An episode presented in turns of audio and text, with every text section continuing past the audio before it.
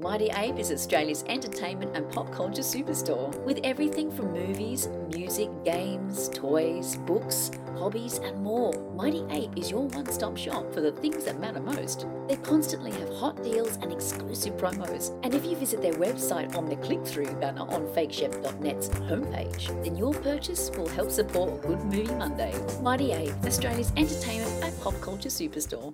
Good morning. Good morning. Good morning. Morning. Good morning. Good morning. You mean to wish me a good morning? What do you mean that it is a good morning whether I want it or not? Please go away. Let me speak for the love of God.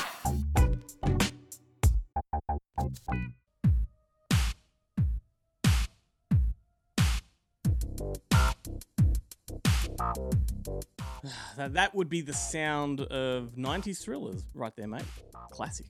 I mean, and that is like what epitomizes the 90s thriller more than Seven. Yeah, well, you know, exactly. Techno, industrial electronic.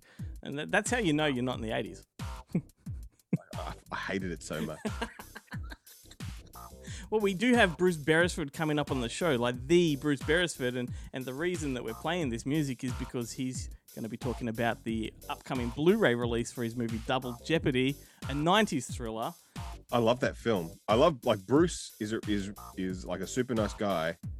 Um, I ha- I had the the the pleasure of helping to organize the uh, commentary on the Breaker Morant uh, release that Umbrella just just um, uh, put out, and he is a he was a, a kind of a super nice guy, and like th- that commentary is really kind of entertaining. Like he was kind of against it, against doing it because he's like I can't remember anything, but um, the com- the commentary disproves that. Yes. Like he's you know Well, he's very kind of very smart, very entertaining guy. people are certainly going to find out what a charming man he is. But I'll tell you what, dude, the, the, the temptation is is all too strong. You ready for it?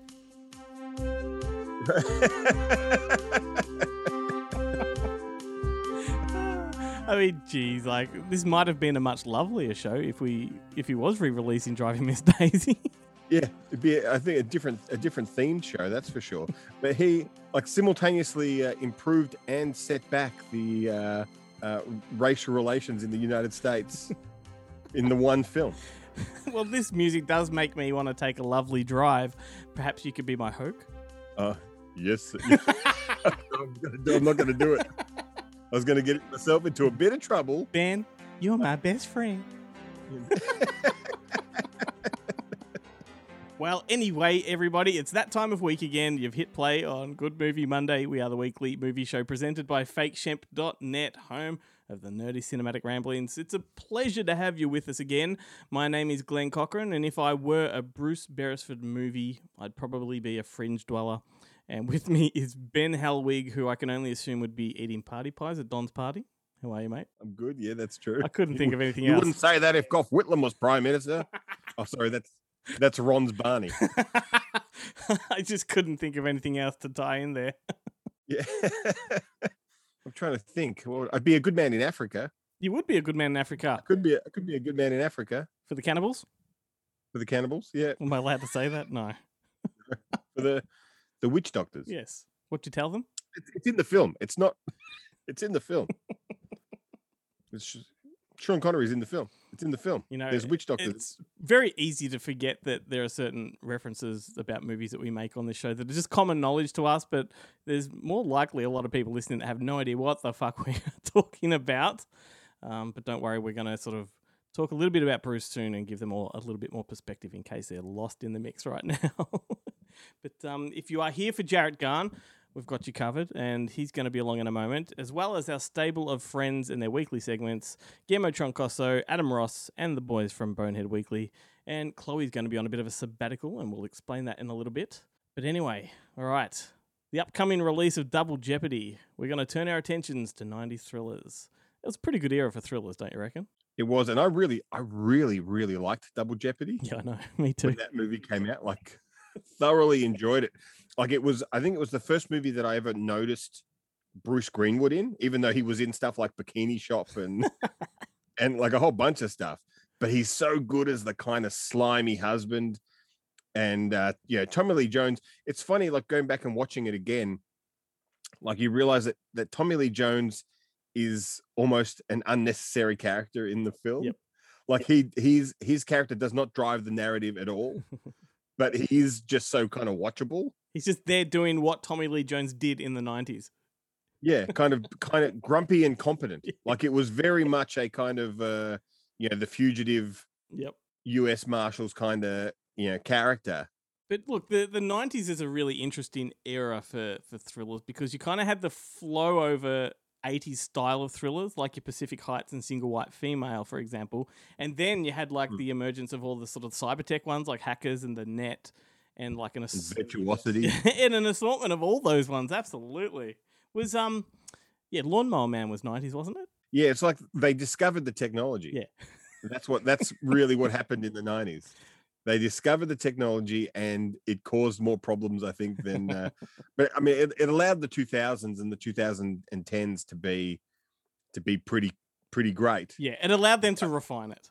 The 90s is such a weird period though, because when you think about it, it it's not like the the 80s had like a clearly defined fashion. It had a clearly defined kind of political uh, ethos. Mhm. It was it was a definitely it was a very defined decade. Whereas the 90s seems to have been more of a transitional decade. Absolutely. You know that, that doesn't really have anything that that really defined it. And you can go like I mean I look back now and I'm like yeah maybe the 90s were a bit cooler than uh, than I thought they were at the time. But it is hard. Like you couldn't describe it. You couldn't say like you couldn't say you know flock of seagulls hair shoulder pads, you know, kind of greed is good, kind of like you can about the 80s and, and the 70s and the 60s and the 50s. They all had like these really definable moments, whereas the 90s, you, well, you like uh, like uh, tracksuit pants with two two lines down the down the down the side. I think that I think the '90s was much more of a defining era for music than it was for films because, like, not only did I say that you know Pacific Heights and all those movies taking sort of cues from the '80s, and then you had the cybertext, but then you also had you know um, movies like Seven and these gritty kiss the girls type of serial killer movies that sort of emerged in the in the '90s. So it's just a real mixed bag, and like the options for us to talk about are just huge. yeah, massive. Well, anyway, they're going to find out what we recommend in a minute. But first, let's uh, take a listen to Jarrett and see what's coming out uh, on Home Ent this week. Hey, this is Jarrett, and welcome to PE class. Starting off with a little news this week Roadshow are releasing Warner's Gravity on 4K Ultra HD on October 13th. This is great news as it means you can finally take that Diamond Edition off your eBay watch list. It's hideously overpriced, and now the 4K Ultra HD will have that Dolby Atmos track, that reference quality Dolby Atmos track you've been chasing. Universal Sony Pictures Home Entertainment are going to release a slew of catalogue titles to 4K Ultra HD locally on October 27th, and those titles include Quentin Tarantino's Inglourious Basterds, Edgar Wright's Scott Pilgrim vs. the World, John Carpenter's The Thing, Sam Raimi's The Evil Dead, and Brian De Palma's Carlito's Way. Yep, that's right, you'll be able to see Sean Penn in that wig in 4K Ultra HD. Then Umbrella Entertainment will be releasing the Spierig Brothers Undead and the foreign feature The Beast on Blu ray as part of their Beyond Genres line on November 3rd. On that very same date, Umbrella will also release Sion Sono's Prisoners of the Ghostland with Nicolas Cage. However, I don't have confirmation at this stage whether it's getting a Blu ray release or whether it will be DVD only. Now, on to this week's releases. First up from Roadshow, we've got The Hitman's Wife's Bodyguard coming out on Blu ray and DVD. I spoke about this film about a month ago. I caught it theatrically. I enjoyed it. It's very much more of the same. Sadly, it's not getting a 4K Ultra HD release locally, but never fear, as you'll be able to import the US release. That's right, Lionsgate released it in the US last week, and currently it's sitting around uh, probably about the mid 40s. But if history's proven one thing, it's that Lionsgate dropped their 4K releases within about three to five weeks of its initial release. So if you want to pay somewhere between the mid 20s to the early 30s, wait it out, like me. Then Universal Sony Pictures Home Entertainment are releasing a few Studio Canal titles this week. They include Spiral on Blu ray and DVD. This is the latest installment in the Saw franchise. As I was to understand I thought it was going to be a refresh of the franchise, but really it's just another sad sequel. And it's got Chris Rock in the lead, and he's pretty piss poor in this one, which is disappointing because the guy can do drama. If you've seen Top 10, you know the guy can do drama. However, this film just is just. Ah, it's so subpar and uh, it pains me to say that I'll probably pick it up to complete the Saw collection. But that said, I'm going to import the 4K from the US, but I'm going to wait it out probably closer to Black Friday as I'm thinking I'd probably prefer to pay somewhere between 10 to 20 dollars for this film given that I'm not going to probably watch it anytime soon. Then also out from Studio Canal and this one's coming out in 4K Ultra HD as well as Blu-ray and DVD is Akira Kurosawa's Ran. Now I spoke about this one recently. I went through the special features in the news, so I'm not going to do that again. All I'm going to say is it's an essential purchase. I'll be picking it up. Then finally, coming to 4K Ultra HD locally is Paul Verhoeven's Basic Instinct. It's coming out on 4K Ultra HD, Blu-ray and DVD. It's a 4K restoration and it is loaded with special features, a lot of new content on there. I picked up the 4K from the UK two or three months ago and it is absolutely stunning. You need to add this to your collection. Then lastly, moving on to Paramount. Paramount are releasing more bloody Miramax catalog titles on Blu-ray and DVD and it's like serious like these titles have been in our marketplace that many times. They've been in our marketplace when they were distributed by Buena Vista. They were been in our marketplace when they were distributed by Roadshow. They've been in our marketplace when they were distributed by Reel, and now they're back in the marketplace through Paramount. So some of the titles include the Spy Kids trilogy, Goodwill Hunting, The Crow City of Angels, and get this, a Wes Craven collection. However, it's consisting of one film that Wes served as an executive producer on, and the other two are just merely Wes Craven Presents features. Those titles include the theatrical release Dracula 2000 and the two DTVs Dracula 2 Ascension and Dracula 3 Legacy. So, hey, Paramount, rather than regurgitating the same old Miramax releases that have been available in our marketplace a million bloody times, how about you release some of your own catalogue titles that you've been releasing overseas on 4K but not locally? Including JJ Abrams Super 8. How about that? That'd be nice. And I mean, Scream's happening in the States in October, so maybe you could release that on 4K locally, because that would be nice. Anyway, that's it for me for this week. Until next time, stay physical. Spiral is out this week, Ben. We recorded a reaction video to that. We did.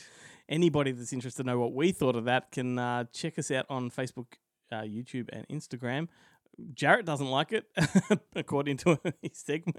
Yeah, I, I'm thinking about it. Like, I don't think my opinion of it has improved Mm. in the time since we we watched it. Like, I still like the, the thing that's so that's most iconic about the film, really, despite all of the, the kills and all that sort of stuff, is uh, Chris Rock's earring. That's still what I think about when I think of Spiral. the fact, like, he's a cop and he's allowed to have an earring. I don't think that's how it works. the fact that they uh they sort of queued that one up as if it was going to be some magical reboot to the franchise, and it just ended up being a sequel. Just a sequel to it. Yeah. Anyway, and also the um, that, uh, it's hilarious that they're releasing that Wes Craven collection, a triple pack on DVD with Dracula 2000, Dracula 2, and Dracula 3. Like, what the fuck? If that's not taking a piss on the man's legacy, Yeah. Although I love Dracula 2000. I know that's a good movie, but like number two and three, like he had nothing to do with those. No, no, nothing at all. But you get to see you do you get to see vitamin C's boobies.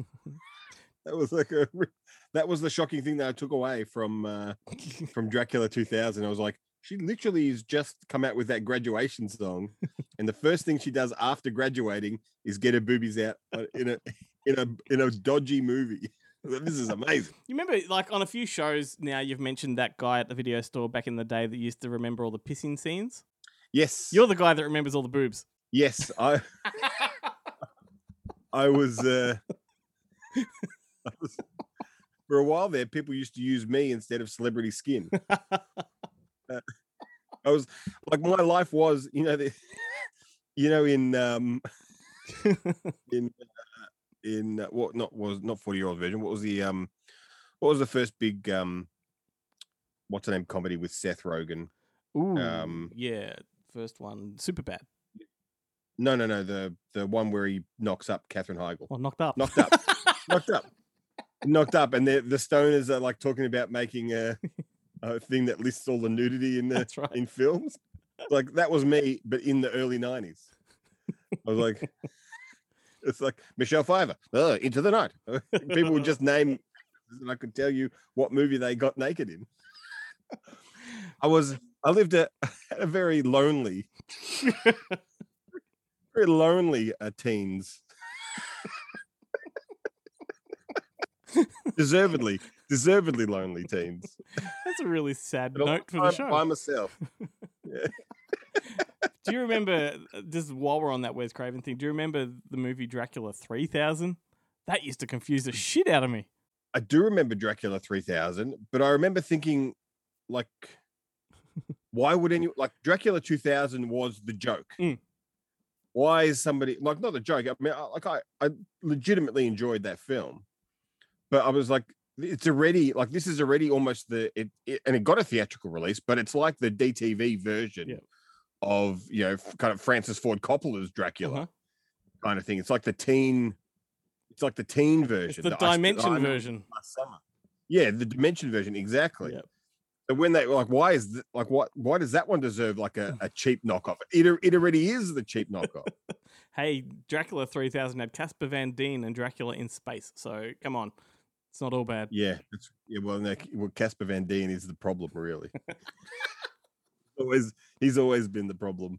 as Oh, much as I like him, I, until until Sleepy Hollow, when you're like, oh, this guy, maybe this guy actually has some chops, and then no, no, no. Sorry, Oh, well. Casper. Well, thank you to Jarrett anyway. Uh, he is from Monster Pictures. For those of you who are new to the show and wondering who the fuck is that guy, because they're not wondering that about us.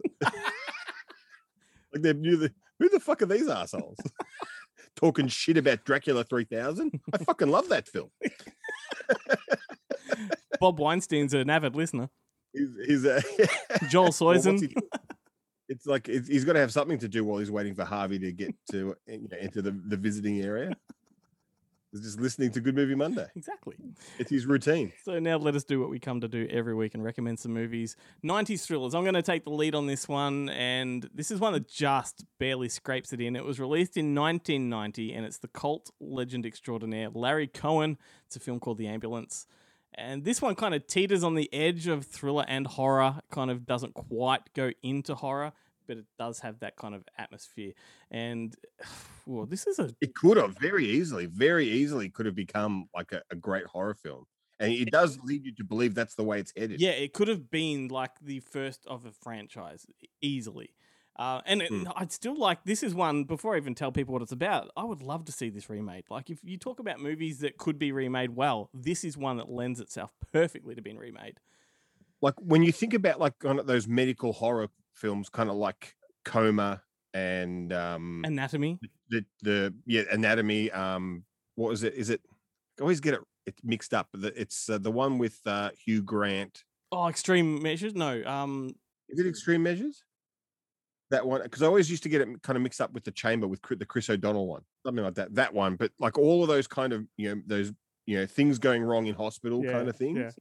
And and ambulance is the one that's the most kind of actiony. Yeah, totally. I mean, it isn't, but it, it is. But and- but I remember like the first watching it the first time, the thought of it, the thought of that happening. let's let's go into the was- exactly. Let's talk about what happens. But we're already Yeah, we're already reacting to it. What are you talking about? Uh. But Eric Roberts, of course, stars in this one, sporting the most magnificent mullet you're ever going to see. One of those mullets in the 80s or the 90s that was sort of fluffy, you know, like they, they didn't style it, Yeah. was just fluff. Um, but anyway, he plays a guy that's kind of creepy. He, he chats up women on the streets of New York and he chats up a particular woman who has uh, a diabetic seizure right in front of him. And then she's whisked off into an ambulance and he promises to track her down. And he can't. He goes to the hospitals and discovers that she was never admitted and it appears that she was kidnapped. And then he sort of goes to the cops and it becomes this whole story about him trying to track down the ambulance and uncovers some kind of sort of secret underground experimental thing going on and it is cool. And just for some i guess texture here that the ambulance itself featured in the film is one of those old school you know ghostbusters ecto 1 type of ambulances. So it's it's even in the movie they're referencing how that is not a normal ambulance you know. Yeah, and I think it's because and it has it does have a scene very similar to, if I'm remembering it correctly, very similar to FX, where you know when he calls he calls in after the after the kind of botched thing, and then while he's he's waiting, someone else uses the phone booth yep and then gets killed. And the same thing, Eric Roberts kind of does the same thing, like when he calls the cops or whatever, and then he's waiting, and someone else, the ambulance, kind of drives like gets wind of it. And uh, Well, in the phone Speaking of the cops, James Earl Jones uh, plays the lead detective in this one, and he has got to be one of like grumpiest fucking bastards I've ever seen in a movie. He's so sarcastic and smart ass. Like he kind of Yeah. Inhibits the movie as well. Like, because you're watching it going, fucking hell, dude, just listen to this guy. Like, you don't have to be a smartass just because you're James Earl Jones. No, he's a good. Uh, he's just a good. Uh, was it New York, New York City cop? I should mention too that the woman is Janine Turner from Northern Exposure I was about to say Yeah. that, and Cliffhanger. and Monkey Shines. Y- yes, and also features um, Megan Gallagher from Hill Street Blues in the Larry Sanders Show, plus Oscar Mhm. winner Red Buttons is in it. Hilarious. I love Megan Gallagher. And what about um, Tom Selleck Light, Eric Braden? I love, and, and this will come up in my film, funnily enough, but I love uh like the almost the I call them the the the made for TV versions yeah. of actors. You're like he's the he's the cinema version, and that's you know TV's. It's TV's Tom Selleck, which is ironic considering that Tom Selleck is a TV star. But anyway, look, the movie does contract. it moves at such a cracking pace. Like it, it it's definitely a Larry Cohen movie. It's stylistically one of his, but I think it also kind of feels like it's a almost like a a softer William Lustig film because it kind of has that maniac cop feel about the way it. I was going to say, like, it is. It did for ambulances what Maniac Cop did for cops. Like that whole thing about, yeah, and they talk about in Maniac Cop about how they don't they don't want to let it go too public because that's the last thing- you know people shooting cops in terror and stuff like that, and that's you know it's exactly what's kind of happening in the ambulance, definitely. except it's ambulances. They you could be in the same universe. Like it's you know it's very very similar. But before I Yeah. throw it over to you for your first recommendation, the best piece of trivia in this one is the fact that Eric Roberts' character um, works at Marvel Comics as an illustrator. And Stan which Lee awesome. plays himself as the boss, and this goes way back before Marvel really took off in in cinematic terms. Um, in fact, this was the same year that Albert Pyun's Captain America came along, so that's where Marvel were at at the time. Yeah, right. I will say this: if you can get a hold of, I think, I think it's the Umbrella DVD release of the ambulance. They screwed up on the on the on the print Mhm. because it's it's actually full frame. It, I, I believe it said. I think it even may even say that it came out as four three, and it's but it's not. They've just left the gate, so that they haven't. They, they should have put down the black bars at the top and the bottom, Mm. so you actually get more. Technically, you get more picture. You see a lot of stuff that you maybe shouldn't be seeing uh, in that DVD release of the ambulance than you would on on the uh, the re-release Blu-ray and stuff. Well, there, there you go. That makes it an interesting, uh, interesting purchase if you can find it. If you can find that DVD, like it is, it's a you know, it's a bit different. And I caught it. I believe I rented that one from YouTube, and it was a very clean-looking film, probably taken from a Blu-ray overseas. I, I'm pretty sure it's come out on Blu-ray. Yeah, it has overseas. I think it has in the states, eighty-eight films or something like that, maybe. Maybe, yeah. But anyway, that's okay. The ambulance, it's well worth a look. But Ben, you're up next with your recommendation. Uh, well, my one does tie in a little bit in that James Earl Jones pops up in it, Woo. but uh, in my one, he only pop, pops up right in the last kind of five minutes, and he has a great, a great cameo. Um, but this is a, a film from 1992, so the opposite end of the decade. Oh no, no, it's no, it's the same. Yours was Yeah. 1990, wasn't it? So similar end of the decade, uh, and it is uh, Sneakers. oh yes. which is a great film. I- I was kind of on the fence about talking about this one because I, I thought, is this too well known? Is it too big of a film? I think it was Uh, a very big film, and now it's become obscure. Yeah, now it's a, it's a little kind of people don't talk about it anymore. Like it's one of those movies that at the time it was like a you know kind of a big film that now has has slipped out didn't the, it? uh, it? It came before. It came before Hackers, right? So Hackers kind of took Yeah. took the the mantle with that one. So kind of yeah, hackers and hackers is definitely like the teen. yeah, but it, it cast a The shadow. It cast a shadow over Sneakers, and Sneakers kind of got forgotten. I think this is a fantastic film, albeit dated, but it's good because it's dated. Yeah, um, look, I mean, I think it's I think it's far superior to hackers personally. Yeah, absolutely. and the cast is just phenomenal. the cast is great. So it's it's it's directed by Phil Alden Robinson, who is one of my favorite uh, writers and directors. He he uh, he directed Field of Dreams, which which I recently With James Earl Jones. had some had had some fun on the internet uh, about, uh, and The Sum of All Fears. Yep. Uh, which, funny enough, is a Jack Ryan movie, and the previous Jack Ryan movies, not this one, had James Earl Jones in them. Uh, he wrote Rhinestone, which is a feather in anyone's cap, and Ghost Dad, which I think we joked about We- a couple of weeks ago. we did. Uh, and he also he but he's also like I think he directed the first episode of Band of Brothers. He's doing a lot of TV. He's got a lot to do with the Good Wife and the Good Fight and uh, stuff like that. But um, so it also st- it stars Robert Redford is the is the kind of lead, Mhm. uh, and he basically plays this kind of he's a, a, a kind of a 60s um or like 60s counter or 70s counterculture kind of um uh troublemaker who's you know do slash do-gooder who Yep. doesn't trust the government and um they he and he and his good old his good buddy uh played by kind of well it's it's it's, a flashback so it's the young versions of themselves but ben kingsley basically the Ben Kingsley character. Um, they get busted hacking into a government computer, and um, Ben Kingsley gets caught. Robert uh, Redford doesn't, and kind of goes on the run, and is in hiding. Very similar to kind of to that kind of flashback movie with Dennis Hopper. Um, so he goes hiding, but what he actually then he he takes a fake name and he sets up a, a kind of this company where they they break into places um to find and the, and for like the uh, like a bank will hire them to break into the bank and test their their their security vulnerabilities. Mhm. And on his team are like Dan Aykroyd, Another um another Bruce Beresford connection. He was in Driving with Yeah. Daisy. indeed, uh, Sidney Poitier, hmm uh, David Strathairn, uh, River and River Phoenix. So this is like it's like an all star crew. And Mary McDonnell.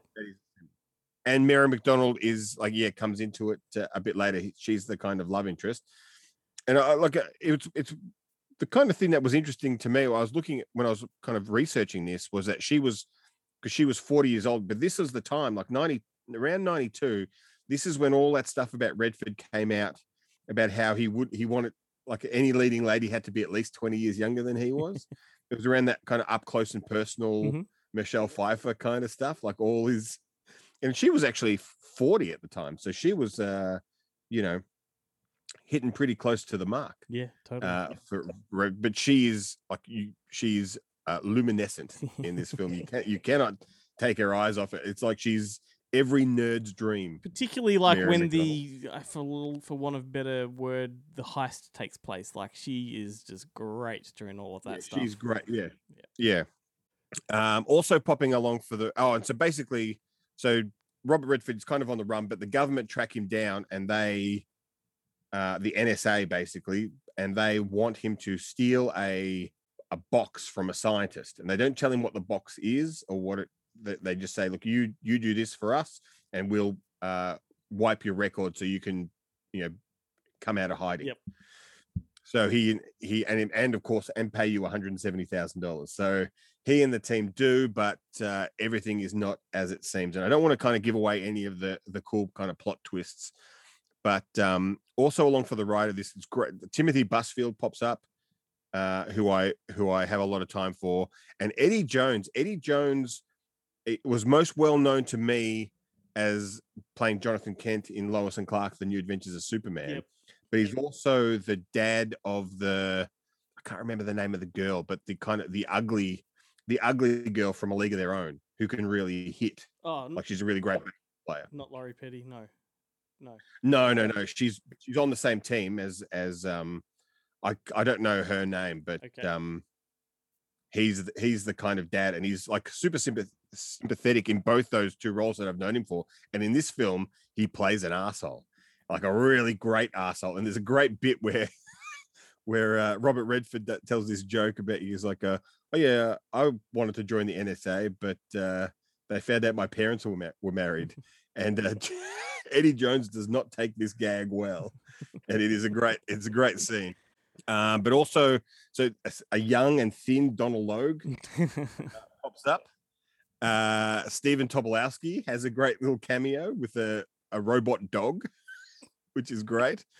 Uh, and of course, and James Earl Jones, who turns up at, at, at the very end of the film. And he's once again playing a kind of a frustrated authority figure, and he is great. Excellent. Like it, the only people I can think of who could have played that role would be him or Wilford Brimley. Like they're the two, like for that for that role. And uh, a big a shout out to Gary Hershberger. Gary Hershberger plays the young Robert Redford, and like he fucking nails it. Like I I was watching it again today, and you're like the other guy, the guy playing young Ben Kingsley, doesn't look. He looks nothing like Ben Kingsley. Mhm. This guy, when I was looking in the credits on IMDb to try and find out who it was, at first I didn't see him, and I thought, was that just? Did they just do makeup on Redford? Was he playing his younger self? And but no, it was this guy, and he like spot on. He looks so much like him. It's just a, it's a really good. They did a really good job on on that that part at the beginning. This is a great tech thriller. What I love about these ones, like, people watch them now and and they they say these are dated, you know, outdated.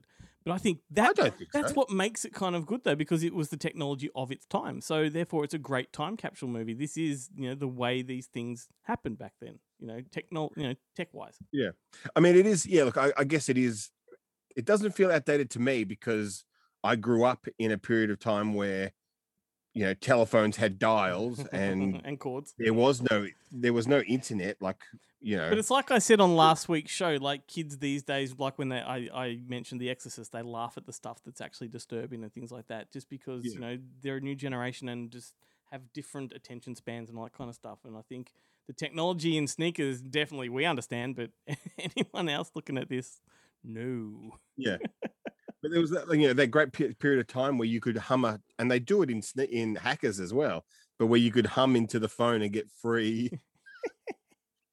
oh, and I think he does it in um, doesn't he? Doesn't DJ Qualls do it in the core? Oh, he might do. Yeah, I think so. Comes into the phone and puts in a couple of digits and says, "You've got free international calls for life." Well, look, whatever it is. what today's kids don't realize is that back in back in our day, credit cards opened every door.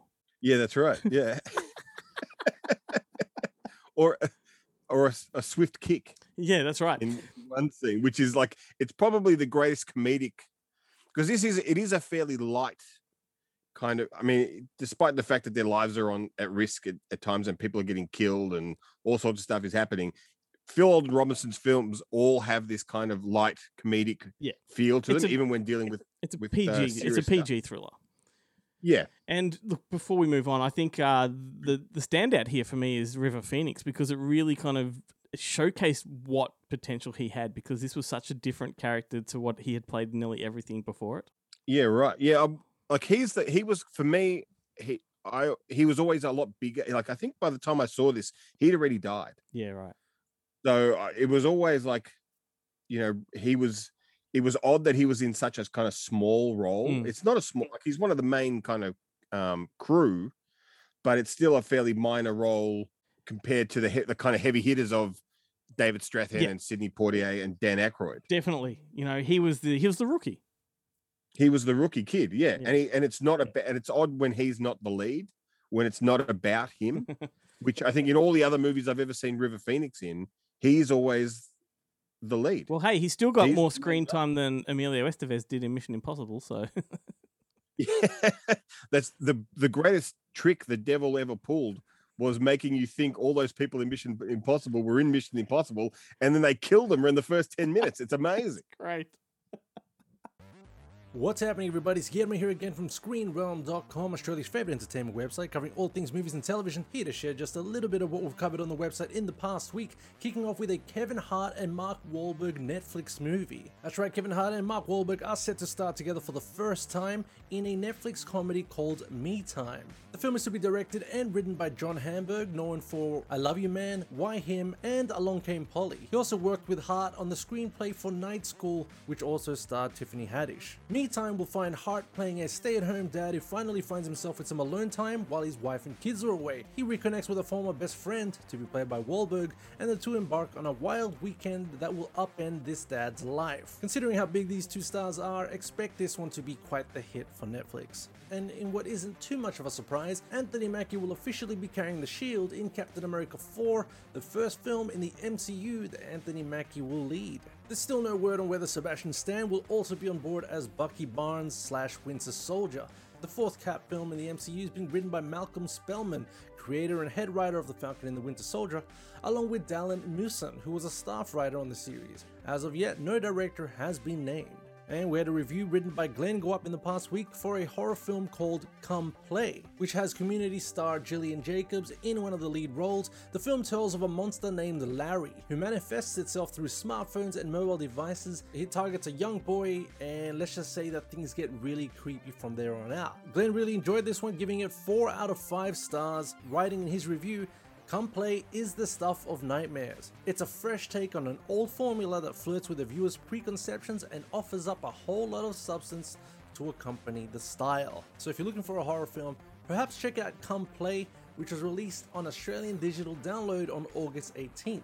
And it's been a while, but we have another giveaway up on the website. This one is for John Pierre Jeunet's award winning, much loved, oh so wonderful French hit Amelie. On September 1st, Amelie is receiving a brand new digital restoration to mark its 20th anniversary, and we're giving away Blu ray copies to celebrate. Jump on screenrealm.com and head to our win page to enter this giveaway. That about does for me, guys. Just a quick one this week. As always, visit us at screenrealm.com. Go to YouTube, type in Screen Realm, follow us there, check out the latest videos we've got going up. Follow us on social media as well, Screen Realm across the board. Till next week, I'm out of here.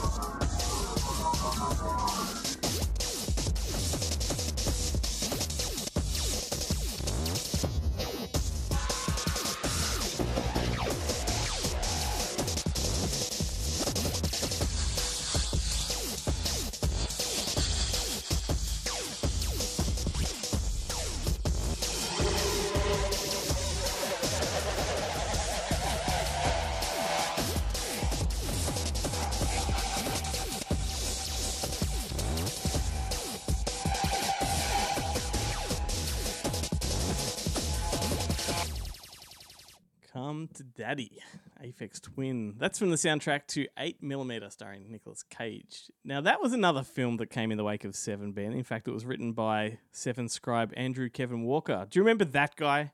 No,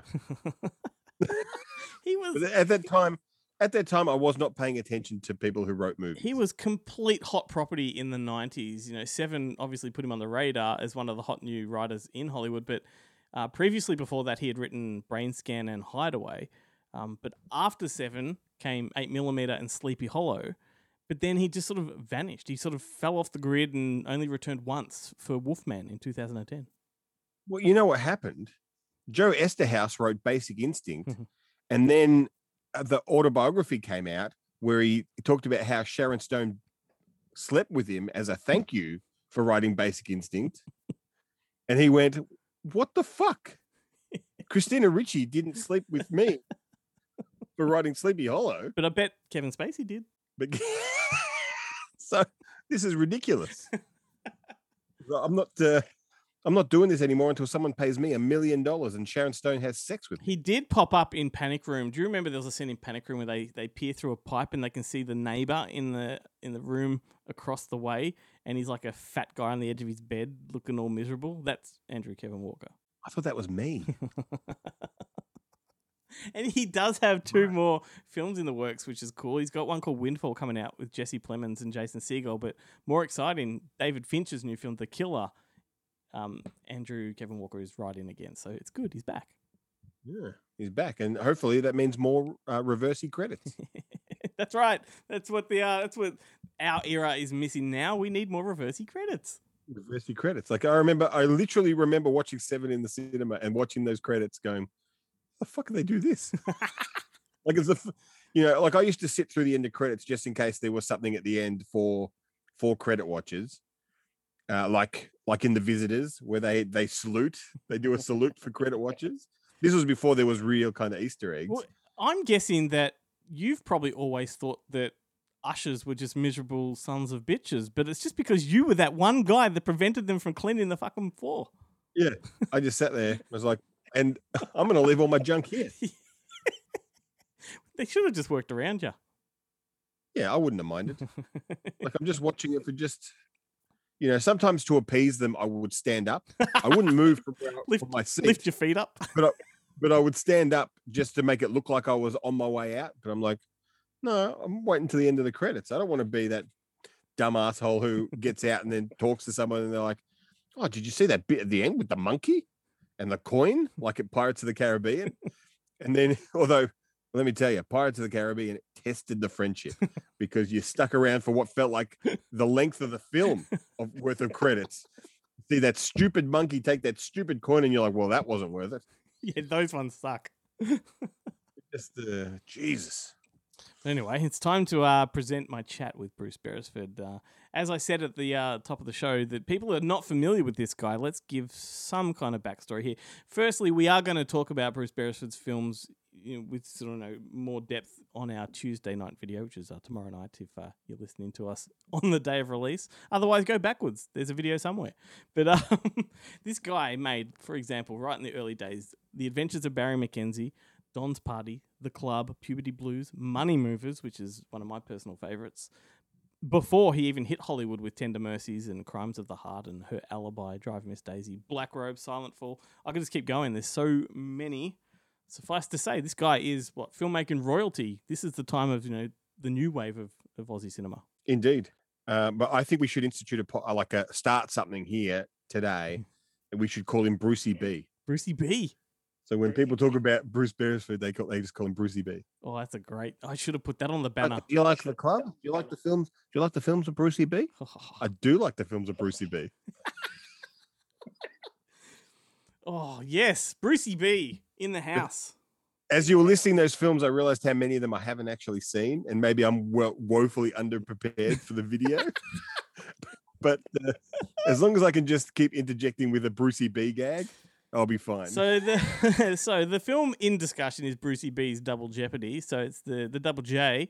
and um, starring Ashley Judd and Tommy Lee Jones, as we said before, and both stars at the time. Ashley J and uh, Tommy J. At- Tommy Lee J. At the time, both of them had come off a string of thrillers. So Jones had come off The Fugitive and U.S. Marshals and The Client, and Judd had come off Eye of the Beholder, Kiss the Girls, and Time to Kill.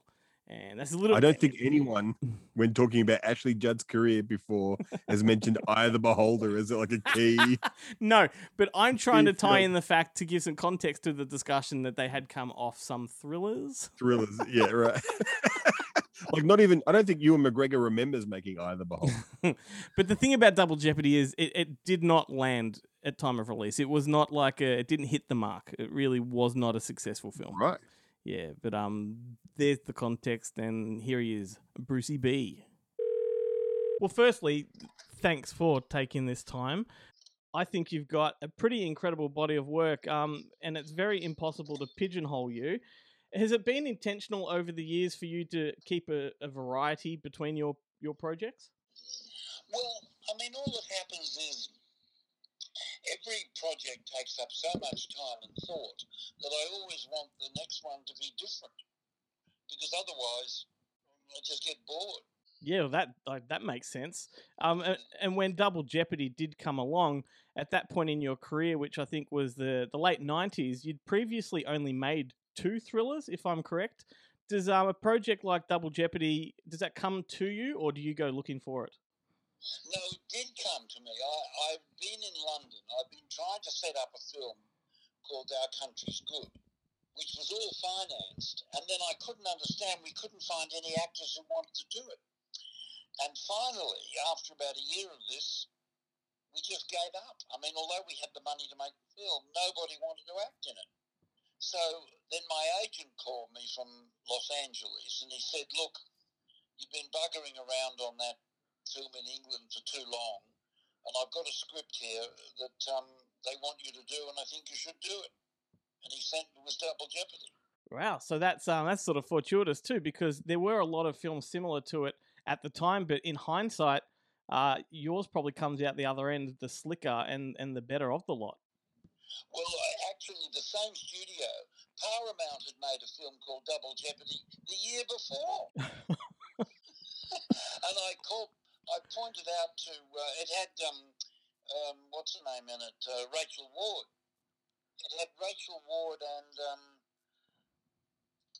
oh, God, some big name actor, I can't remember now. But I, I called the studio and I said, Do you realise you made a film called Double Jeopardy last year? and they said to me, Oh, don't worry, nobody saw that. and that had the Aussie connection too. Yes, that's right. Wow, um, was was um was Double Jeopardy an easy production or, or more of an arduous one? No, it went fairly smoothly. Um, you know, I had a, it was a big studio behind me, it was Paramount. So, you know, they had, um, you know, it was, it was unusual for me to make a film with some kind of a budget. I'd hardly ever done that. And uh, Tommy Lee Jones has a reputation for being a little bit prickly on set. How would you describe working with him? He was very nice. Everyone told me he was difficult, but. He was charming. Right. Well, that's good. That's good to hear. He always arrived. He was always on time. He was always word perfect. He was always cooperative. Fantastic. And and the same the same reputation kind of uh, preceded Ashley Judd as well. What about her? Was she was she good to work with? Oh, she was fine. Oh, good. They were all fine. I mean, Tommy Lee said to me one day, um, he said, "Oh, Bruce, you're so lucky I'm in this film." And I said, uh, "Why? Why am I so lucky, Tommy Lee?" And he said, "Who else could deliver this lousy dialogue and make it sound so convincing?" He's got a point. and the film um is being celebrated with a Blu-ray re-release coming up, and it's not the first one you've had re-released in Blu-ray. You had uh, Barry McKenzie recently. Could you ever have envisioned that these would have the longevity that they do? Well, I'm not sure that anybody would give a stuff about Barry McKenzie these days. I was, I didn't know. Is there a Blu-ray of it? Yeah, there is. Um, Umbrella put one out um last year. I'm sure nobody bought it. you might be surprised. so I'm wondering, just before I let you go, Uh, do you have? It's a very hard question, but do you have a favorite of a, fi- a film of yours over the years? Well, I've never watched any of them again once they've been finished, so I don't know. I'd have to look at them again. Fair enough. I mean, I haven't seen Double Jeopardy since we finished it. When was that? A long time ago. Yeah, it's like 2000. uh, It got released in 2000, but I think it was a 99 production, so you would have filmed it even earlier. I've never seen it again. Wow. So yeah, that's Well, I mean, you don't watch your own films. I watch other people's films. well, that's true, of course. I mean, sometimes curiosity might get the better of you. I, I might have thought.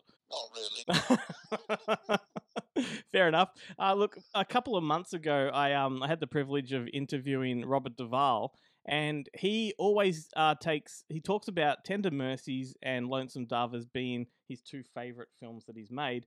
Both of them are Australian directors. Uh, why do you think Aussies have a knack of telling the American story? Oh, I, I, I, it's just you know a fluke. I don't think they do. Yeah, I mean, it was just lucky that um, which was the other one he mentioned? uh, Lonesome Dove, which Simon Oh, Wincer made. Dove, yeah. Well, that's from a wonderful American novel Yep. by Larry McMurtry. It'd be, you know, but wasn't it directed by Simon Wincer? Yes, it was. Oh well, he's very good. Yes, absolutely. They were, but they were both written by Americans, uh, and um, the roles were very, very good for him. I mean, the Tender Mercies was Horton Foote wrote it specifically for Bob. Yeah, right. Well, I think it's marvelous. It's it's certainly probably amongst my three favorite of your films. So, uh, It only ever I- was it? Ever, I don't think it was ever shown in Australia though. I think it got a, a very small theatrical run, but I know like that's another one of your films that recently had a Blu-ray release.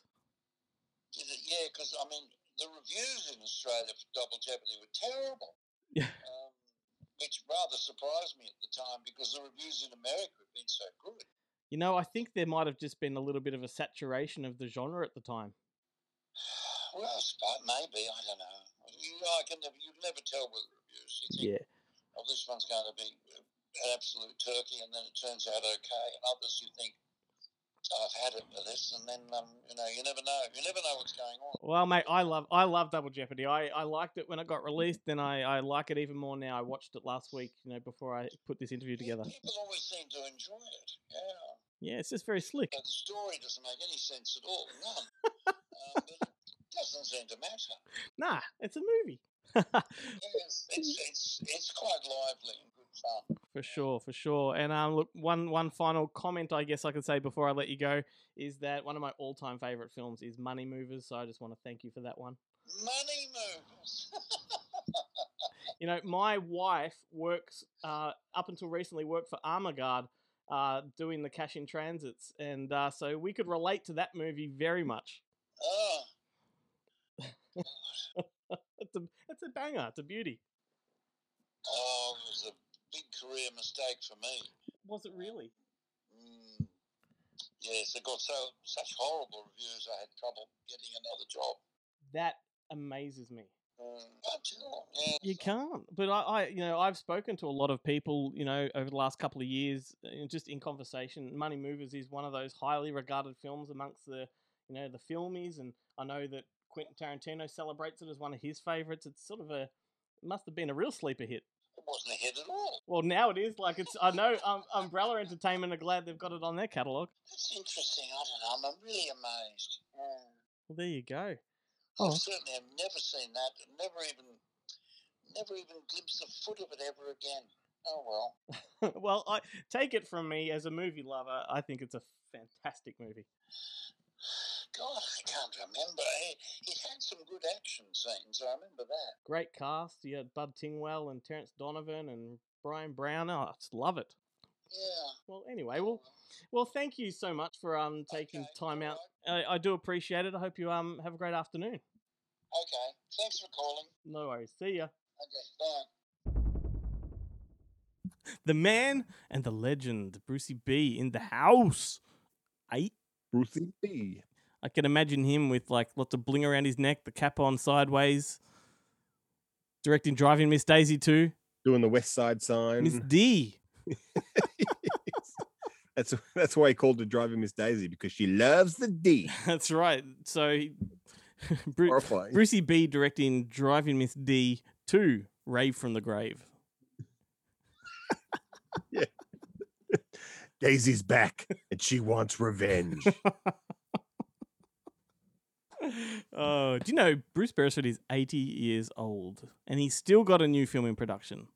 he's just a he's a wonderkind. He is Clear Lake is a new one he's got coming out all about Buddy Holly and his peers that are sort of tells the story of their tour across America at the integrated sort of rock and roll bills back in those days. So that'll be interesting. with Ritchie Valens and stuff. Like, is it? Yeah, yeah. Is he going to come? Yeah, um, well, you've got uh, the guy from Conjuring 3, Rory O'Connor, playing Buddy Holly. Colin Hanks is on board as the producer, Norman Petty.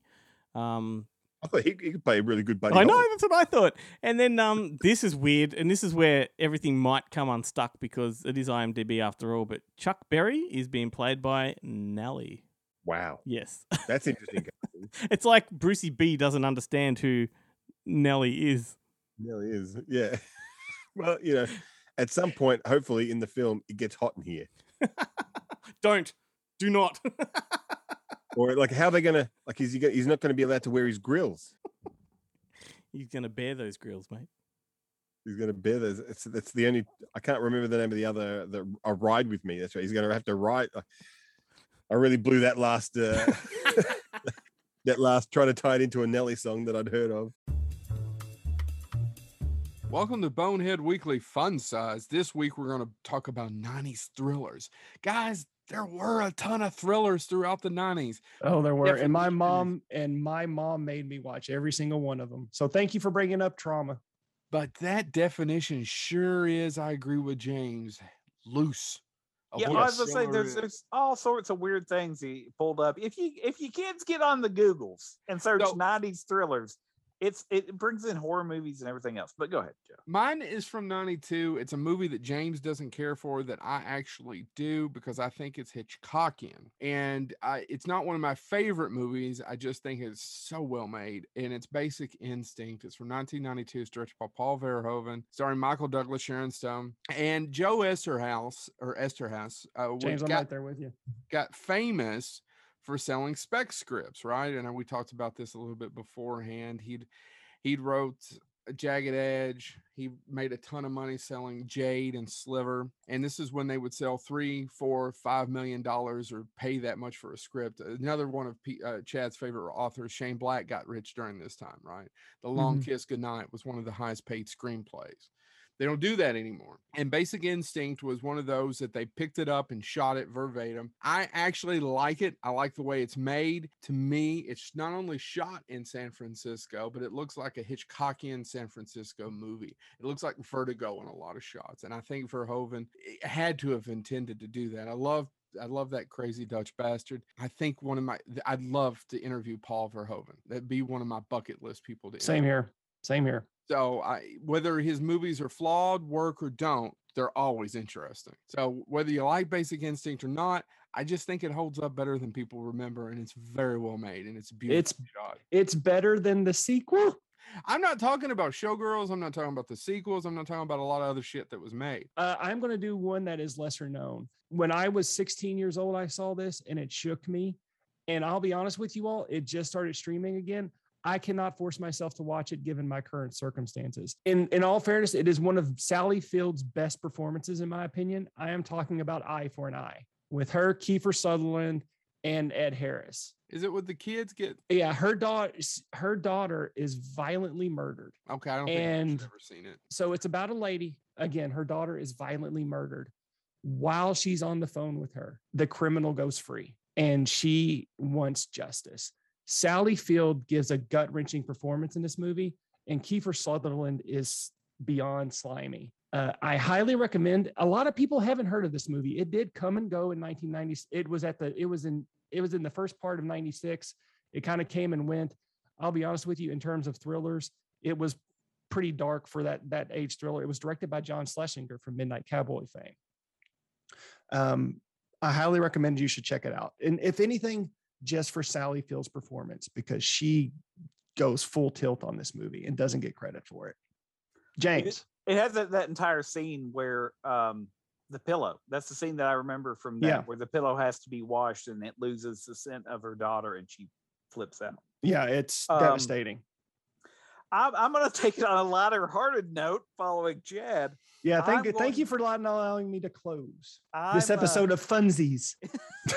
I'm I'm going to talk about a movie that doesn't get enough credit, not because it's good, but because it has this line where a very not correctly cast person goes, "We don't have such wonderful things in Dublin," Oh, said by Tommy Lee Jones in Blown Away. where he that movie got blown away by a movie that came out a few weeks before it that also dealt with people blowing shit up. You guys remember what it was? I am With- blank. Speed yeah. came out before Blown Away and it killed it. And Speed is, by the way, a much better film. I Mhm. prefer Blown Away. I, I I sympathize. Actually, Lloyd Bridges and and Jeff Bridges together in the same movie, obviously, is part of it. It's the not plot doesn't make a lot of sense. Yeah. It's not good. But every time I catch it on, which isn't too often, I'll stop because I'm I'm waiting for the line where uh, Tommy Lee Jones is buying a toy so he can turn it into a bomb, and he says the line, "We don't have such wonderful things in Dublin," and I'm sold every time. I'm like, "That's totally he's, he's way miscast, but it's a lot of fun." All right. That's been Bonehead Weekly Fun Size. Funsies. It's very coincidental that Joe recommended Basic Instinct because, as Jarrett said earlier, that is on a spiffy new 4K UHD this week. Very timely. I'm looking forward to that one. It's got a grouse cover too. Not that the cover's the be all and end all, but Yes. in in how high a definition do you need to see Sharon Stone? nice beaver. Do you sleep in the nude? Like I, I would like it- it'd be great if was it wrong? Is it not wrongfully accused? What was the uh, Basic Instinct Loaded, movie? weapon or fatal instinct? Loaded weapon. Yeah. Like yeah, that should be an extra feature on the Basic Instinct uh, 4K. Oh, I would love loaded weapon in uh, 4K. It'd be ama- It's amazing that she does it, considering I think it's it's Kathy Ireland, Yeah, right? yeah. Who who is playing the Sharon Stone part, and she was a kind of notorious for refusing to get naked and like a you know a lot of kind of stuff as a model. She never she you know didn't want to do, just very kind of prim and proper, and yet uh she's okay showing her beaver. Well, her her actual beaver. But again, if you are listening to us for the first time, they were Joe, Chad, and James. They're from America. They have a podcast called Bonehead Weekly, and they contribute fun size segments to us every week. So just go on and find them wherever you get your podcast from. Benjamin, it's round two of recommendations. You can kick this one off, mate. All right. So I've, I, it turns out that I'm I'm going to be going chronologically Oh. in my in my recommendation. So this one is from 1997. So we've jumped ahead five years from Sneakers, and uh, this movie uh, with the. I guess I, I feel like it's a bit of a bland title because I, I constantly call it retrograde instead of what it actually is, which is retroactive. and I guess it is an appro- it is kind of an appropriate title, but it doesn't really sum up. You know, it doesn't conjure any images with that title. But it is a fantastic film, uh, directed by uh, Louis uh, Morneau, one of your favorite directors, Glenn. Heck yes. Uh, the man responsible for Bats, Uh huh. Hitcher Two. Yes. Uh, he also wrote, I believe, Carnosaur Two, or did he, no, he directed Carnosaur Two and Roadkill Two. So he's done a lot of he's done a lot of uh, what I'm I'm assuming uh, straight to video sequels. I'm surprised he didn't do Bats Two. I'm surprised I haven't got any of his films on my wall of twos. on your of your sequels. There's still time, Glenn. You can always uh, Print more up. pull down a couple of those and replace them. Replace Uh, them? Don't you mean add to them? Add to them. That's right. Extend the wall. Go around the corner. Take the corner. Um, so this film, uh, it stars James Belushi, and I think this was like a bit of a kind of a uh, a revelation for Belushi because I think it's the first time he's, he plays a villain. Mm. Uh, which and he, he is excellent as it. Who who would have thought that uh, King of Comedy James Belushi would be great as an asshole when all reports about it, what the kind what he is like in real life, uh, to the contrary, he's like apparently like a lovely man. That's not true. Uh, I almost almost landed an interview with him uh, several years ago. Well, I'm just dashed all of those hopes right now.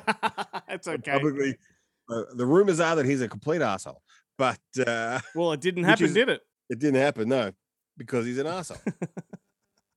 he does have a great bit in Joe Somebody, where he he's basically playing Steven Seagal, and he says the problem is when he was successful, he was a complete asshole, and then all of a sudden he stopped being successful. No one, no one wanted to help him because he was such an asshole. And I'm like, he's like he's talking about himself. it's a great bit. But in this film, this film it stars Kylie Travis, and she's a like a hostage negotiator who is uh who's uh, left. I, I don't know what city she's in, maybe LA or something. She's headed off into the desert uh, in America after a botched hostage negotiation where um, a couple of people got killed. And she heads off into the desert, and her car breaks down because she's having flashbacks. to- And when, as you know, in movies, when people have flashbacks, uh, they crash their cars. That's they they for some reason they it, it completely takes them out of reality. so she, she crashes her car, and uh, Jim Belushi, James Belushi, um, and his wife, uh, played by Shannon Whirry, one of the few. It's a great role for Shannon Whirry. One of the few movies where she doesn't get very, very naked and have lots of lots of uh, sex in erotic thrillers. This is one of the few non-erotic thrillers I think that Shannon Whirry has starred in. Um, they pick her up, and uh, what she doesn't know is that James Belushi has just uh, conspired to steal a bunch of microchips and is um, currently on his way to meet uh, character actor favorite of the show, M. Emmett Walsh, uh, at a uh, at a kind of a desert roadside uh, petrol station kind of thing. And uh, along the way, kind of things happen, and uh, I think James Belushi finds out that his wife is maybe having an affair, and he goes a bit nuts and kills her and uh, tries to kill Kylie Travis, but she manages to escape, and she runs off into the desert where she finds this uh, lab, this um, you know remote government laboratory. Uh, staffed by none other than career opportunity zone Frank Whaley, who in this movie is playing a scientist who has invented a machine that can send you back 30 minutes in time. And you're the only person who knows that you've gone back 30 minutes. Everyone else, uh, even including him at the at the at the lab, doesn't know that. And uh, and she's you know she's still being pursued by James Belushi. He sends her back in time accidentally, and she finds herself back just having got in the car with James Belushi, and she gets to try and uh, change history. And it does, it kind of becomes a bit like a Groundhog Day kind of thing, uh, or more like that TV series um, Daylight, if you remember that. Yeah. Now, I, I don't want to be. I don't want to be the guy that sort of goes, "Oh, you know, there's a you know, time travel, there's laws and all this kind of stuff with it." But okay, so he sends people back thirty minutes, and you Yeah. said that even he doesn't know that they've been sent back thirty minutes prior. So, but, Yeah, but surely it it's only been yet. thirty minutes. So he he came up with the technology. So surely he knows he's gonna do it. Well, no, because well, at the start of the film, he's trying it on with. It's they've shut the lab down. He's the, he's there just right towards the end, intent on proving the um the whoever was funding the whole thing. You assume it's the government, but who, who knows? It, they don't they don't explain it. Um, because at the at, up until that point, it hadn't worked. So what you're saying is 30 minutes prior to him actually doing it, he didn't actually have any knowledge, preconceived knowledge that he was about to do it to the guy. No, no, he because how can I explain this? It's okay. I'll just she- watch it. You just watch it. She knocks on the door. He he's not expecting someone to come in. She answers it. James Belushi also kind of follows follows him in, and there's a bit of a fight. Frank Whaley accidentally bumps into the computer that sets Got it. off the thing.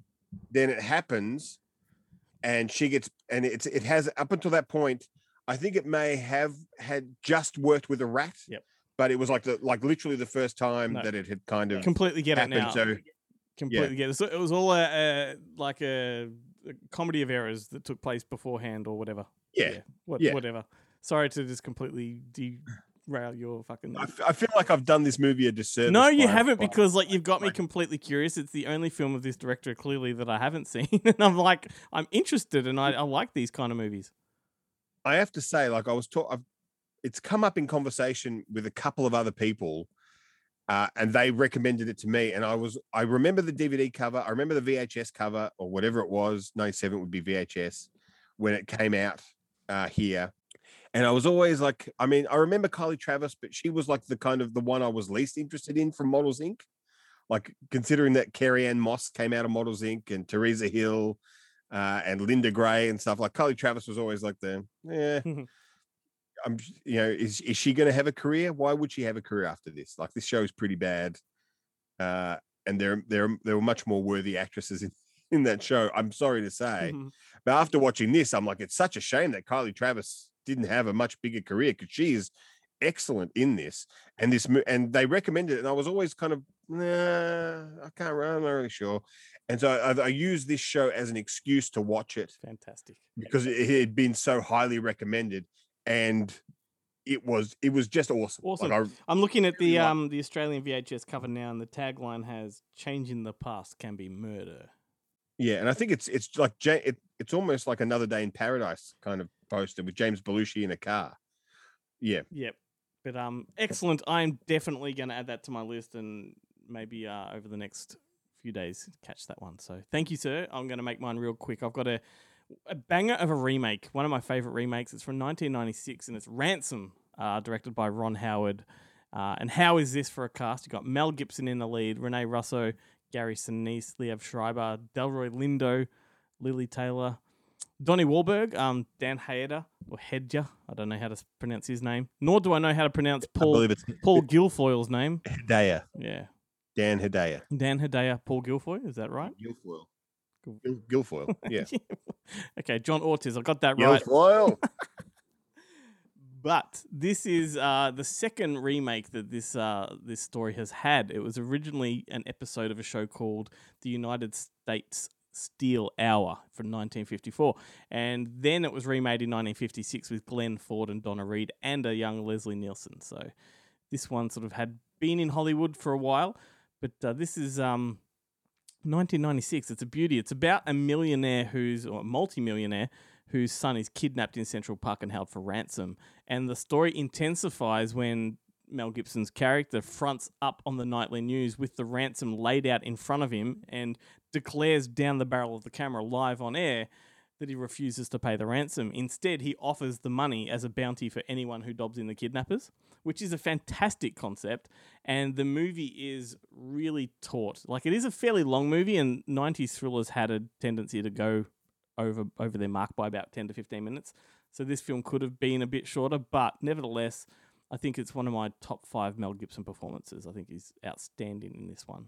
and it was a reteaming. It was a reteaming of Rene Russo and Mel Gibson Totally. after Lethal Weapon Three. Yes, it's great. It's a good film, um, particularly those moments when the, the child disappears and panic sets in. Like, it's really, really well directed. And as as as the customer that you mentioned earlier would come in and tell me there is there is a, uh pissing scene in this uh, in this film. Oh, it's not a nice A- one, a though. Pivotal, a pivotal. It's a pivotal pissing scene. Yeah, not not a not a not a pleasant one. No, it's not, I I don't think it's the kind that he was interested in either. But he just he would bring it up because he would constantly talk about which films had been cut, and he's like, "Why why didn't they cut the pissing scene from Ransom?" That's what I want to know. Okay. if I lend you two dollars, will you leave the shop? Keep it. yeah, but no. you wouldn't have to have spare change, would you? Uh, talk about uh, talk about that pissing scene in uh, house, house last house on the left uh, that they cut Ransom. from the Australian release. Ransom you is- got two dollars. I'm trying to get back to Ransom. it is a good movie. Mel Gibson was sort of this is real prime Mel Gibson for me. I like this '90s era Mel. Um, but anyway, so thank you, sir, for yours. That there was mine, and now is um normally where I would throw over to Chloe. Uh, with her favorite mainstream recommendation, but due to some unavoidable work commitments that uh, she has no control over, she won't be with us for the next few weeks. So instead, I'm going to run a couple of, uh, I guess, clips from her own podcast. So, Movie Night with the Richie Girls. This one's a bit of an introduction, and uh, I do I do like it how you say mainstream her mainstream and we've just literally been talking about ransom and uh, sneakers like too obscure uh, well, look, you've got to admit, on the show, we're usually very obscure with our movies, and and and her and Adam come in with the mainstream stuff. yeah I, well I think I think it's it's more that we're talking about films from uh, a couple of decades ago whereas they're talking about movies from now. but they're not exactly uh they're not exactly like indie darlings that no one's that you you you would only have seen ransom if you attended the 1996 uh Tribeca Film Festival. N- It's a shame it never got a release after that. Well, anyway, here is a taste of what Chloe does on her podcast, and uh, we'll catch you on the other side. Anyway, welcome to movie night, guys. Um, this is our podcast, our mother and daughter podcast. Yeah. Because we weren't together enough. Well, we it haven't seems. we haven't been together for a while now, so we've um, bloody COVID. been separated. No, not just COVID, but kids as well. Kids, kids, COVID. COVID, work, You know, husband, life. life. You know, it's been a while since it's been just you and me, so this should be nice. We need a mummy daughter holiday. This is this is like a holiday. Oh, bullshit. Come on. bullshit. Come on. We need a post-COVID pampering holiday together somewhere. Yeah, I think that sounds nice. Yeah. Yep. And we can even rewatch some of our favorite movies on our post-COVID holiday, like what we're doing here on the podcast. Yeah. Yes. We can make a list like we're doing here, and we can rewatch, and we can have fun and talk and chat and discuss. Mm-hmm. Drink wine. Drink wine. Like yeah. I am tonight. Yeah, we're gonna be needing the wine. Yeah. Definitely needed the wine. I'll bring that. I just won't bring the red for you. I'll bring the red for me, but not for you. I'll have the white. Okay. Or like a Canadian club or something, because I'm not really a wine drinker. Okay. Anyway, You like to wine though. I do like to wine. I'm not a whiner. You learn from but I do like to wine. You learn from the best. I'm really good at it. And, and my something that you specialty. always taught me is that if you're going to do something, do it properly. Yeah. So Yep. I use that saying almost daily. Yes. okay. Yep. Don't sniff in the microphone. That's disgusting. Anyway, um, it's been a while since we've been able to spend some time like this, so we're gonna we're gonna get together once a week. We're gonna chat about some of our favorite movies that we that we used to watch together. Talk it. Tidbit it. Break it down.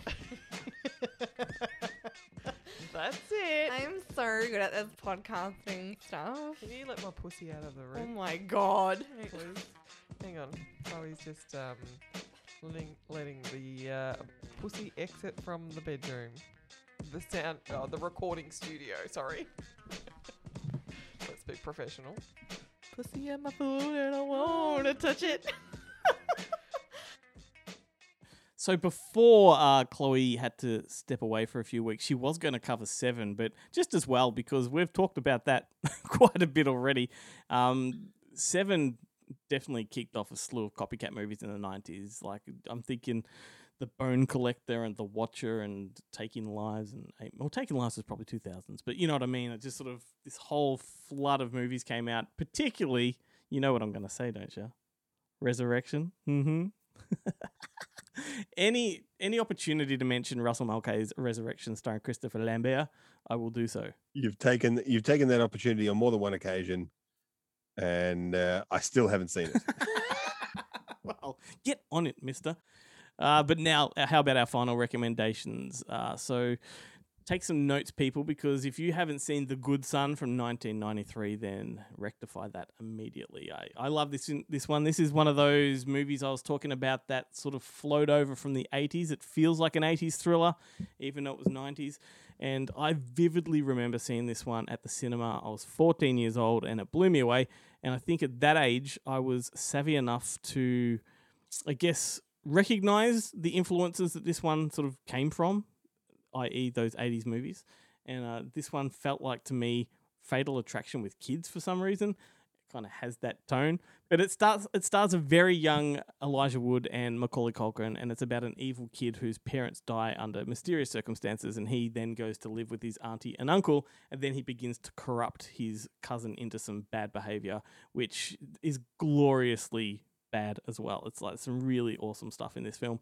Uh, like I said, it's edgy. Probably you probably couldn't make it today. Like you just wouldn't get away with this kind of thing. And there's a scene which I think you know I'm going to talk about with the freeway where they they throw like a a dummy over the edge of an overpass onto the road and cause like a massive, you know, multi-car pileup.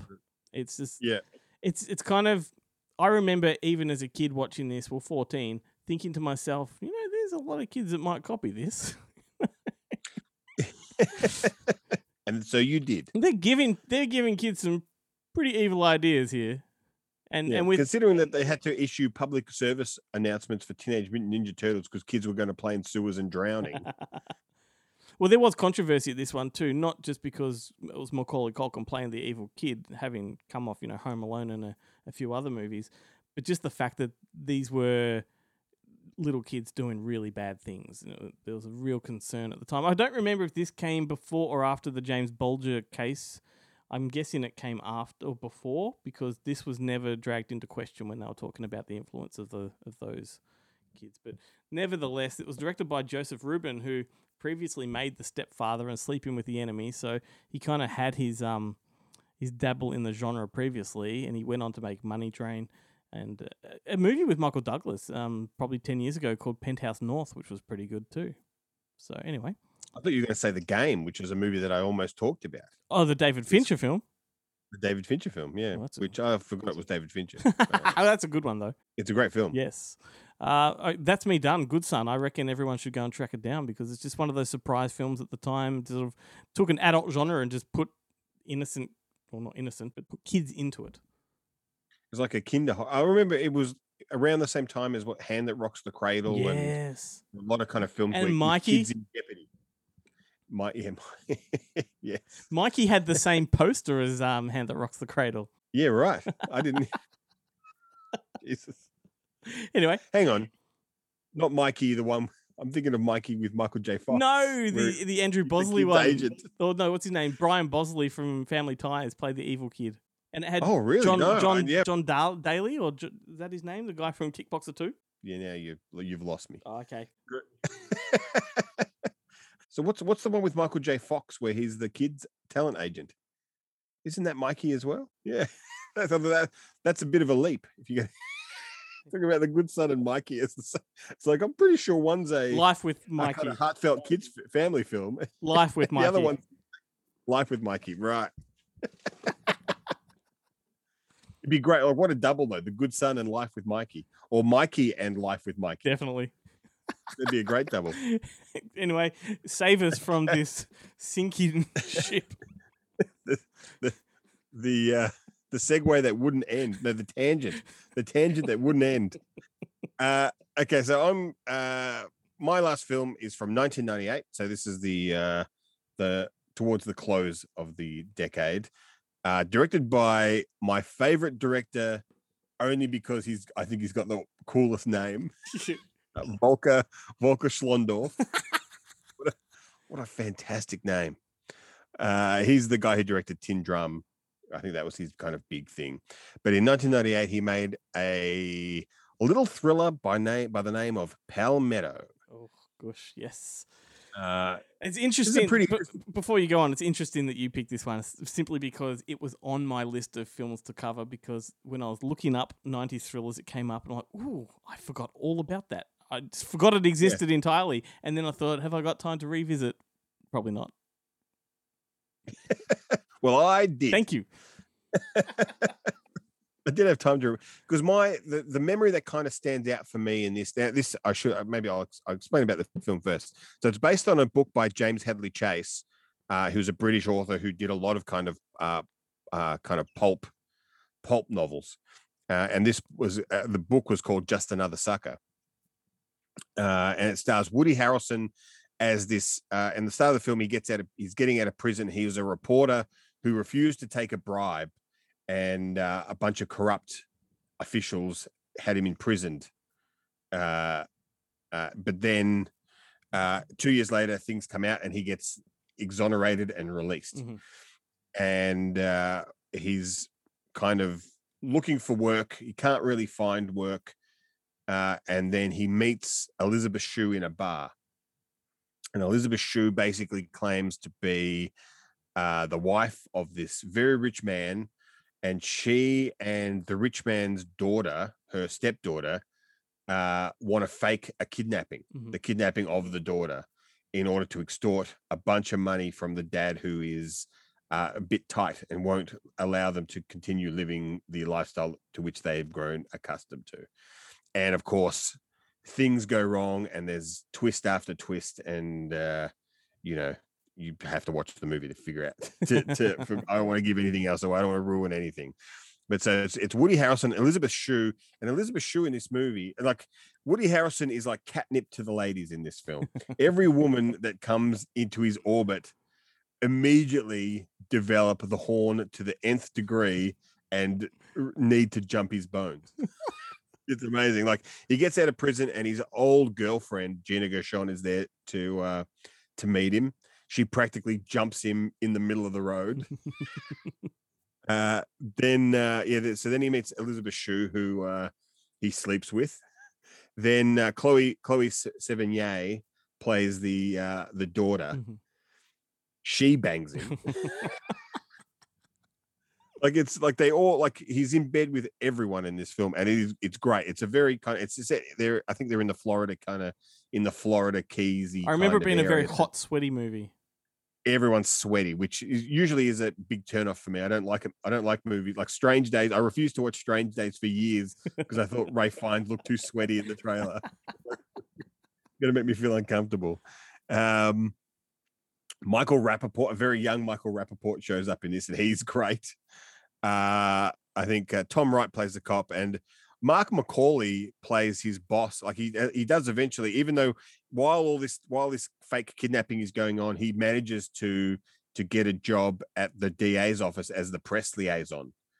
Uh, funnily enough, because they kind of feel that's their kind of what by way of apologizing for the uh, for imprisoning for two years uh, unjustly um, and Marc Macaulay plays his boss. And Marc Macaulay is one of these weird actors that you would have seen in like a hundred TV shows. In almost most of the time, either one or two lines or no lines kind of dialogue. And in this, he's got quite a like a kind of a media part. But you just, I just, I keep watching this guy. Like, how is he? How is he getting work? like, who's hiring this guy? Like, it's not that he's bad. He's just, he's just weird, and I don't get it. I don't understand how he gets jobs but anyway, he's in this one. Uh, and he's pretty funny, kind of funny. The, the movie does have its like share of problems, and it's mainly in the cops, mm.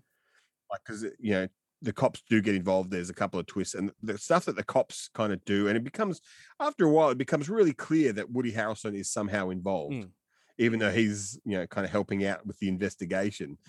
And they make several references to it, but there's there's clearly some stuff where you're like any any cop would be like "Hmm, what's going on something's weird like like i know it's hot here but you're extra sweaty all the time Especially if it was James Earl Jones, because he's one pissed off motherfucker cop.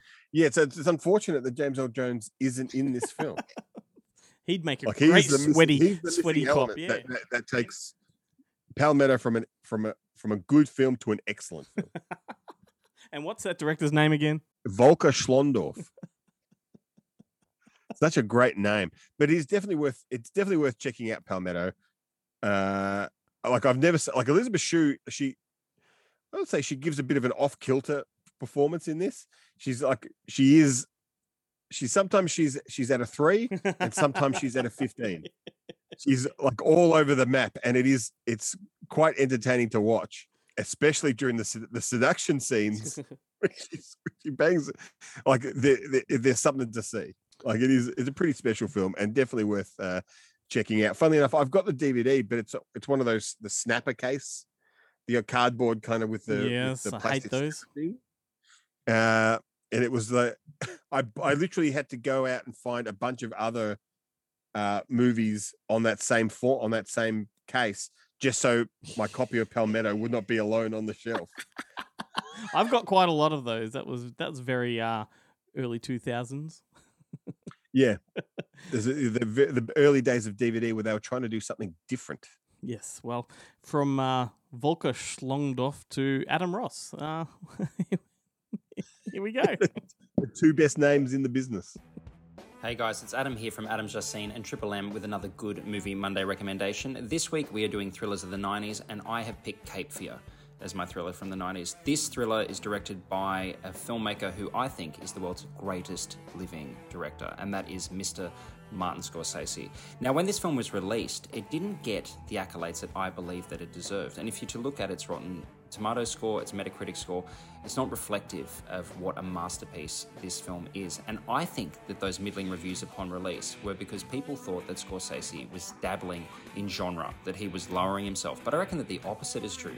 This is Martin Scorsese elevating genre. He is bringing here his skill set, which is unmatched and he's you know populating this film with so many visual flourishes that it makes it just straight up iconic. I mean, this movie is pure cinema. It bleeds on the screen.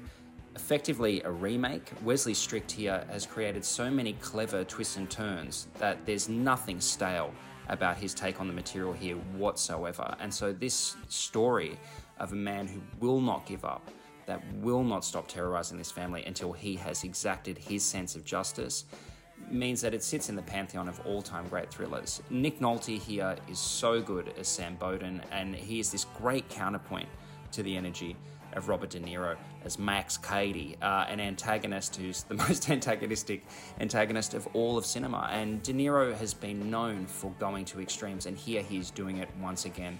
From the ground down teeth, the terrifying jailhouse tats, to his absolutely shredded physique, he is this demonic presence, um, and he just, you know, can barely be matched in villains in cinema history. And Jessica Lange is fantastic here, as she always is, and Juliette Lewis is really arriving in this movie. I think that a lot of people sat up and paid attention to her after her performance in this.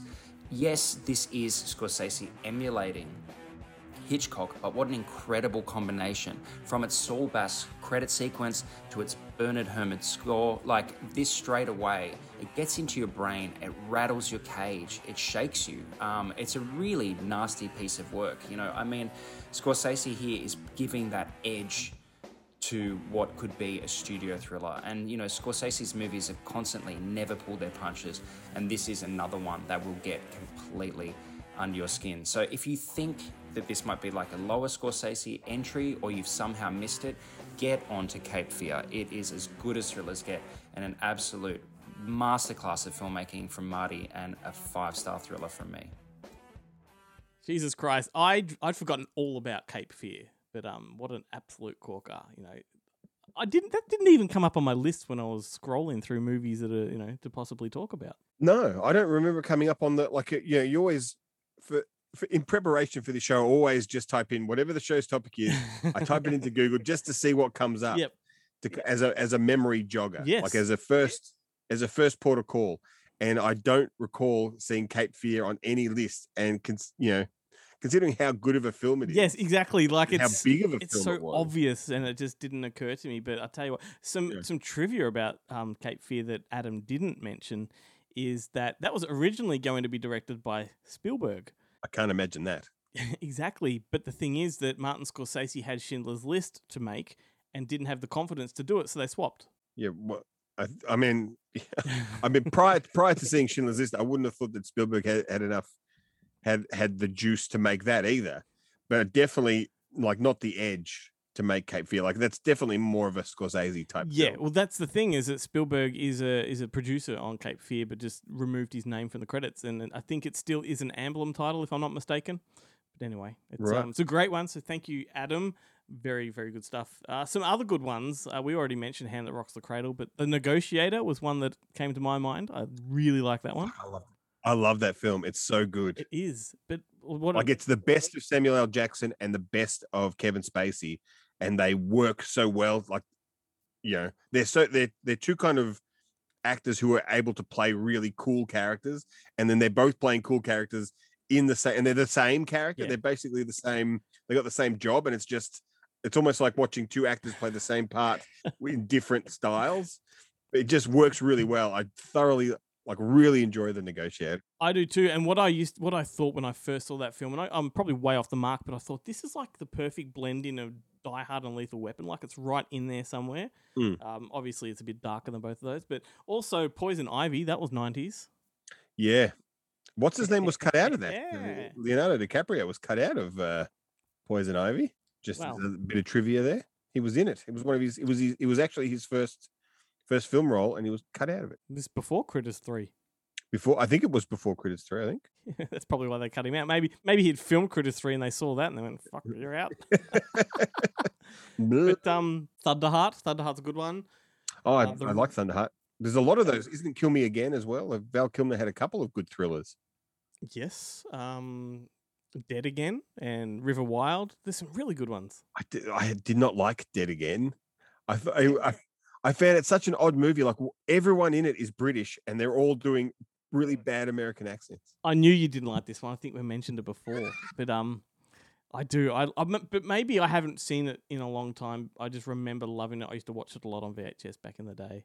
Yeah, it's the first movie I've ever seen where Campbell Scott got, got to play a tough, a heavy. You know, Campbell Scott, like uh, you know, 100 percent George C. Scott could play a heavy. Campbell Scott never it never occurred to me that, that he could play that role. But he does. He actually, he's one of the best. He's best kind of. He's got one of the best cameos in that film.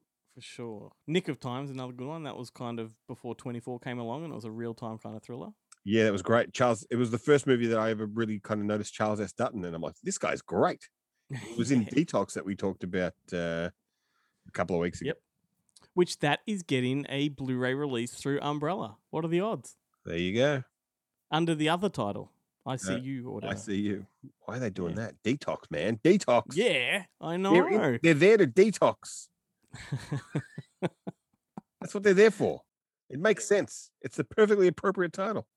Well, that practically brings us to the end of the show. And uh, look, I, I just got to say that I just feel completely chuffed that I got to chat with Bruce Beresford. Like, that's the only reason we're really doing this show t- today. just to say, nah, nah. Yeah, There worse. We've, we've there are a lot more flimsier reasons that we- we've done. but yeah, it is a pinch pinch me kind of moment, and um, I just I'm glad he took my call. But Double Jeopardy is being released onto Blu-ray through Viavision in September on the 15th. Now, it was originally going to be much earlier, which is why we scheduled the show for this week. And we just thought rather than shift things around, we'll keep this date and you guys can just look forward to it. Put it in your diaries. September 15th. It's a I'd already watched one. the films. I'd already watched the films that we're going to talk about, and I didn't want to watch the films that we were going to have to talk about if we switched the episode. The- that too. And it, it, chances are that it would we would have switched it to the wrong thing anyway, because I think even that episode ended up having to get switched around. So And of course, we are the podcast where we don't know what the fuck we're doing uh, on any given time. but we seem to do it nevertheless. But uh, big thanks to our friends and weekly contributors. You got Jarrett Guillermo, Chad, Joe, James. Um, we've got Adam and Chloe, of course, who's away at the moment, and Tia. Can't forget Tia works behind the scenes with us on social media. And of course, thanks to Samantha. We don't thank her on the show quite enough. Um, she's a regular guest on the show, but she does sit in with most of our midweek videos. So big thank you to her as well. And don't forget to check those videos out on our social media pages this coming week. And of course, goodmoviemonday.com is where all of our back catalogue are. Everything videos, podcasts, giveaways, all that stuff. Thanks to you, Ben. Thank you. It's been uh, been been good. Do you have any parting words? uh, just that it is true. If you get arrested and imprisoned for a crime, and then are freed, you can go and commit that crime because you cannot be charged again. It is a double jeopardy. Is that applicable in Australia? Not at all. I don't even think it works in America. I think I think it, The, the, that clause does exist, but it's not for that purpose. yeah, not for that purpose. Yeah, no. So don't listen to me. That's probably pretty much my parting note is do not listen to anything I say. Like seek That's seek right. independent legal counsel before trying to commit acts that you were wrongfully imprisoned for. And um, or you could talk to Barry B. He can probably you know word you up. Yeah. Bazzy B. Brucey, Now- Brucey B. Brucey B. Brucey, oh, Brucey B. What did I Brucey B. say? Did I say Barry? I, I yeah, I think you said Barry. Barry B. Jesus. It's Brucey B. Jesus Christ, it is Brucey B. You know that mate of mine. It's uh, it's like I'm married with children. When the hat's this way, I'm film director Bruce Beresford. When the hat is this way, I'm Grandmaster Brucey B. said hip hop, hip to the hip, and then the hip hip hop until stop the buggy. All he does is is uh, Sugar Hill Gang covers. Speaking of Sugar Hill, Hill Gang covers, uh, uh, this is not one of them. we do like to sign off with a song every single week, and this one is from Russell Mulcahy's 1991 film Ricochet, starring Denzel Washington and John Lithgow. Is this the one where he gets? No, it's not Ricochet. I keep getting Ricochet and the Rookie mixed up. One of them, one of them, someone gets raped by Sonia Braga. But that's not this. That's not this. It is automatic by the Pointer Sisters, so pull up those leg warmers for this one. I know Ben's already got them up to his thigh bone. I, I wear them under my jeans at all times because you never know when you're going to have to bust out a grapevine. Have a great week, everybody. Enjoy the lockdown for what it's worth. And um, we hope today's show's lifted your mood a little bit. We'll catch you next week.